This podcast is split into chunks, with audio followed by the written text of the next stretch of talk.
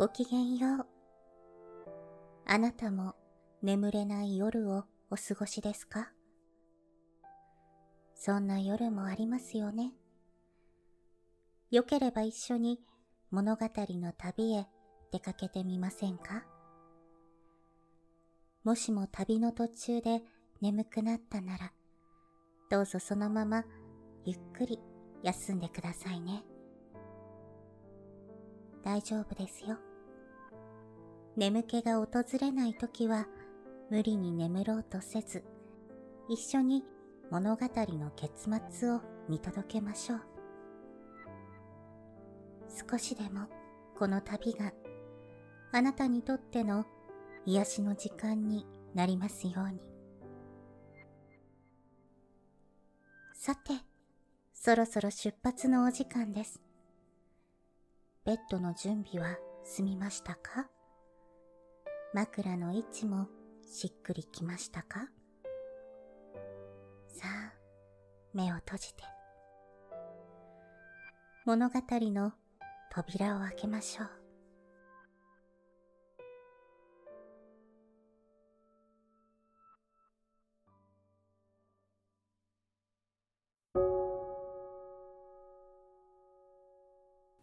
本日のお話は、宮沢賢治の山梨というお話です。小さな谷川の底を映した2枚の青い幻灯です。1、5月。2匹のカニの子供らが青白い水の底で話していました。クラムボンは笑ったよ。クラムボンはカプカプ笑ったよ。クラムボンは跳ねて笑ったよ。クラムボンはカプカプ笑ったよ。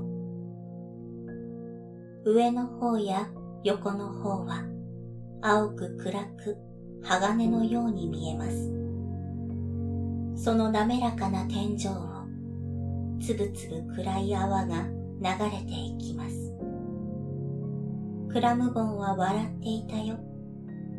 クラムボンはカプカプ笑ったよ。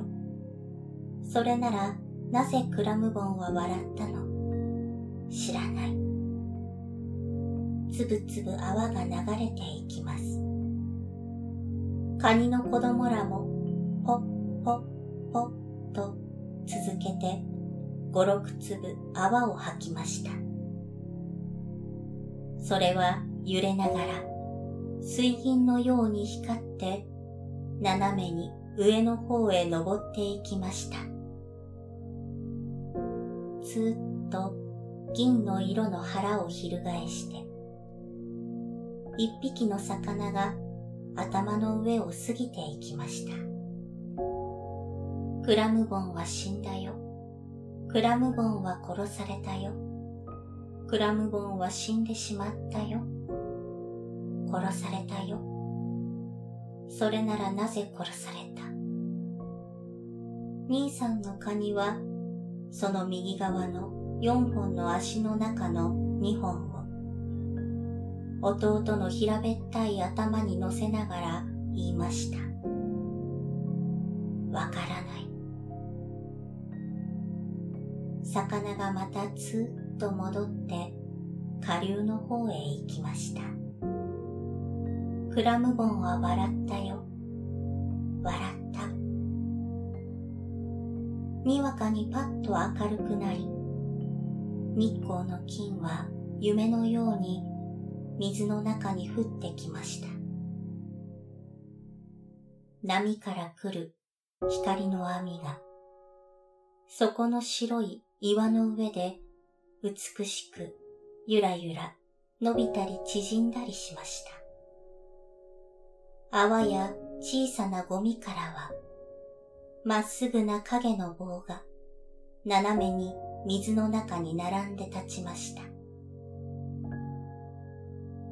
魚が今度はそこら中の金の光をまるっきりくちゃくちゃにしておまけに自分は鉄色に変に底光りして、また上の方へ登りました。お魚はなぜああ行ったり来たりするの？弟のカニが眩しそうに目を動かしながら尋ねました。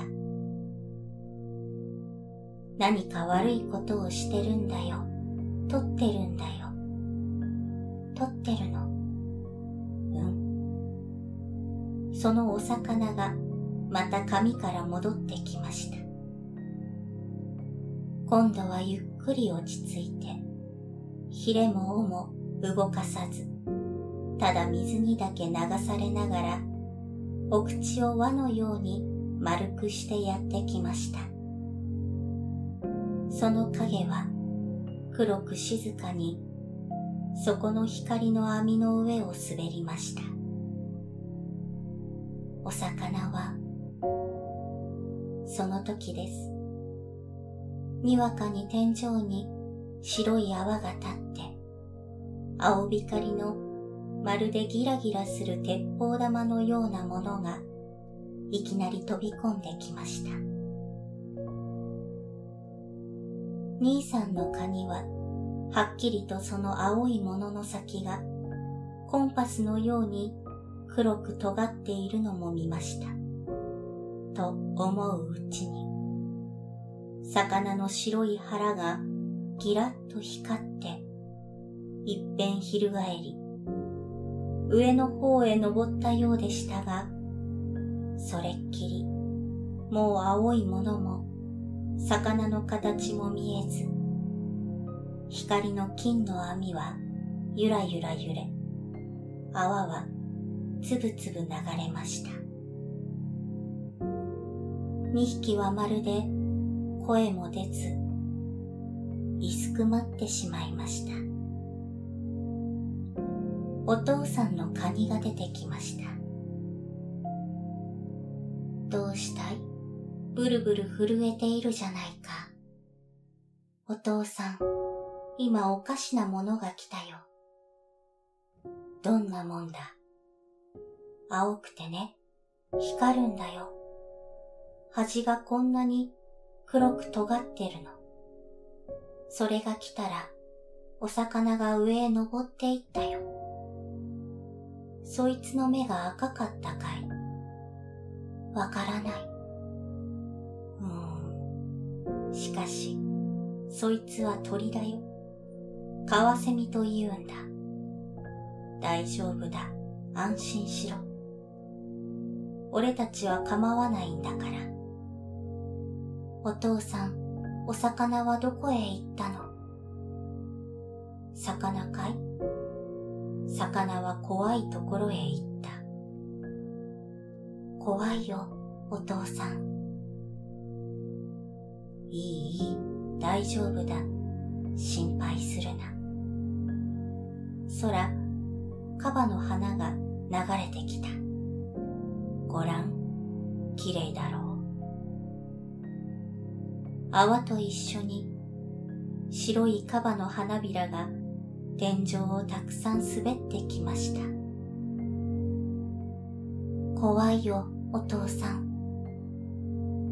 弟のカニも言いました。光の網はゆらゆら、伸びたり縮んだり、花びらの影は静かに砂を滑りました。12月カニの子供らはもうよほど大きくなり、そこの景色も夏から秋の間にすっかり変わりました。白い柔らかな丸石も転がってき、小さな霧の形の水晶の粒や金雲母のかけらも流れてきて止まりました。その冷たい水の底まで、ラムネの瓶の月光がいっぱいに透き通り、天井では波が青白い火を燃やしたり消したりしているよう。あたりはしんとしてただいかにも遠くからというようにその波の音が響いてくるだけです。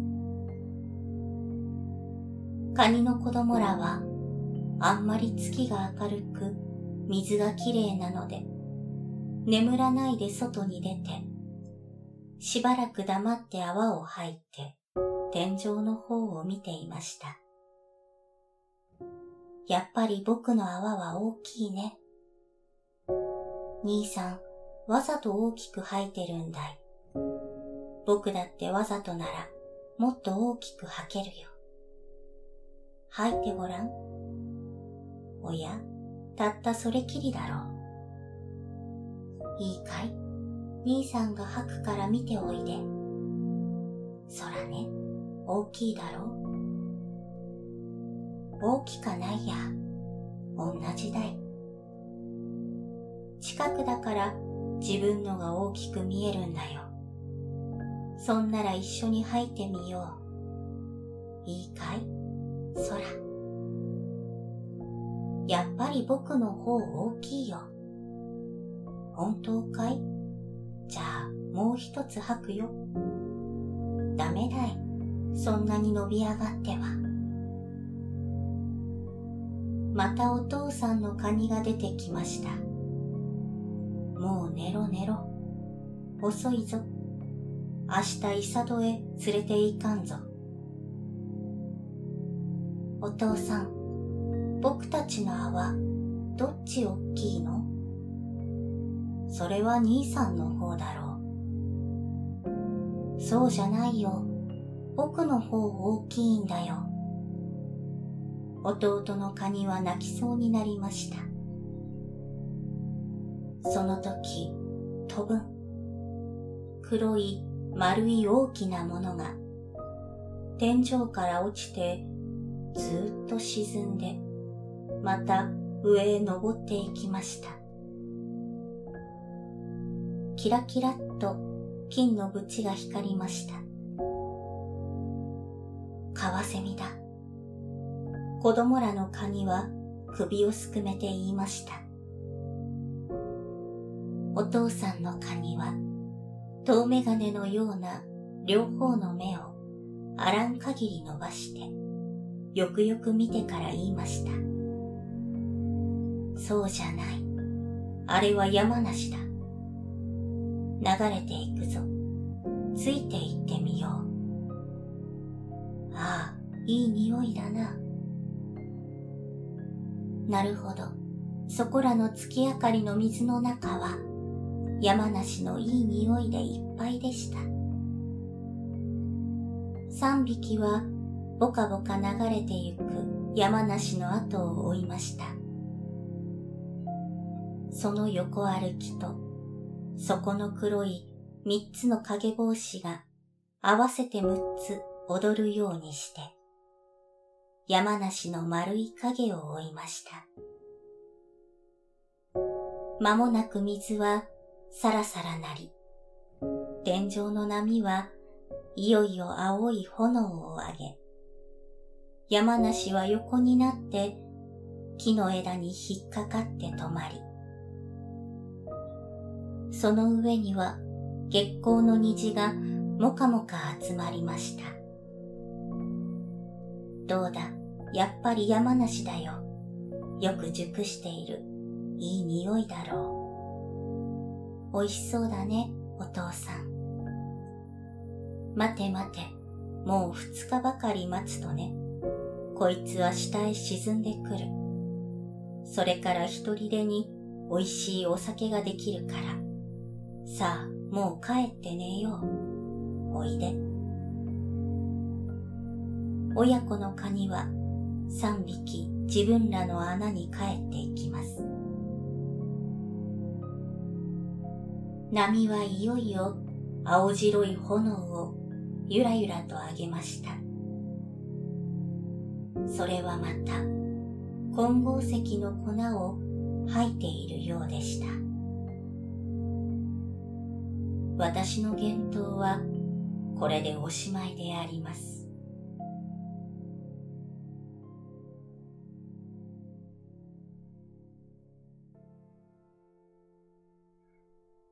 本日の旅はここまでです。夢の旅路には行けましたか？どうかゆっくり休んでくださいね。明日があなたにとってより優しく、心地よい世界でありますように。おやすみなさい。良い夢を。